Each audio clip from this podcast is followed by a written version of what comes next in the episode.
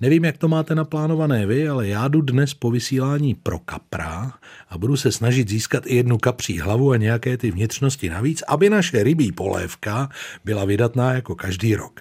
U protějšího mikrofonu se tomu usmívá Roman Paulus. Vítejte, Romane, dobrý den. Krásný den.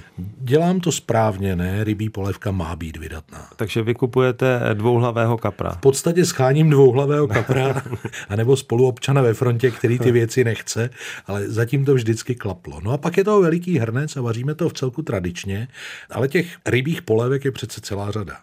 Ano, u nás doma vaříme s kořenovou zeleninou, když teda se oprostím od toho, že už máme hotový ten vývar. Máme základ kořenové zeleniny, cibuli česneku, potom přidám ten vývar, zahušťuju takovou polotmavou jížkou a na konci, když tam vložím ty jikry a mlíčí a to obrané maso, tak ještě zjemním eh, smetanou, dochucuju tím strouhaným muškátovým oříškem a podáváme s opečenou houskou, s petrželkou. Úplně to vidím, se běhly se mysliny. Mimochodem housku opékáte na másle, Romane, ano, nebo na, ano, na určitě másle? na másle. Ano, to je prostě poznat, že pan je znalec, ale to je ten řekl bych, tradiční, konzervativní ano. přístup k té rybí polévce a existují i jiné možnosti. Je to podobné jako s bramborovým salátem nebo třeba bramboračkou. ano. Přece jen, jak už mnoho let publikuji recepty, tak recepty je také možno komentovat, tak eh, jsem se dočetl, že ten můj recept na tu rybí polévku je snad to nejhorší, co vůbec může existovat, mm, protože dobře. pravý eh, vánoční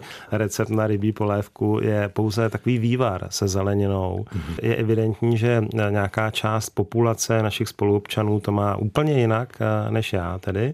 A já jsem se potom samozřejmě začal pídit. Přišel jsem tedy na to, že existují polévky třeba i se šafránem, ať už ta zahuštěná, jako dělám mm-hmm. já, mhm. což si myslím, že jednou vyzkouším, protože už se těším na tu žlutou barvu krásnou té polévky.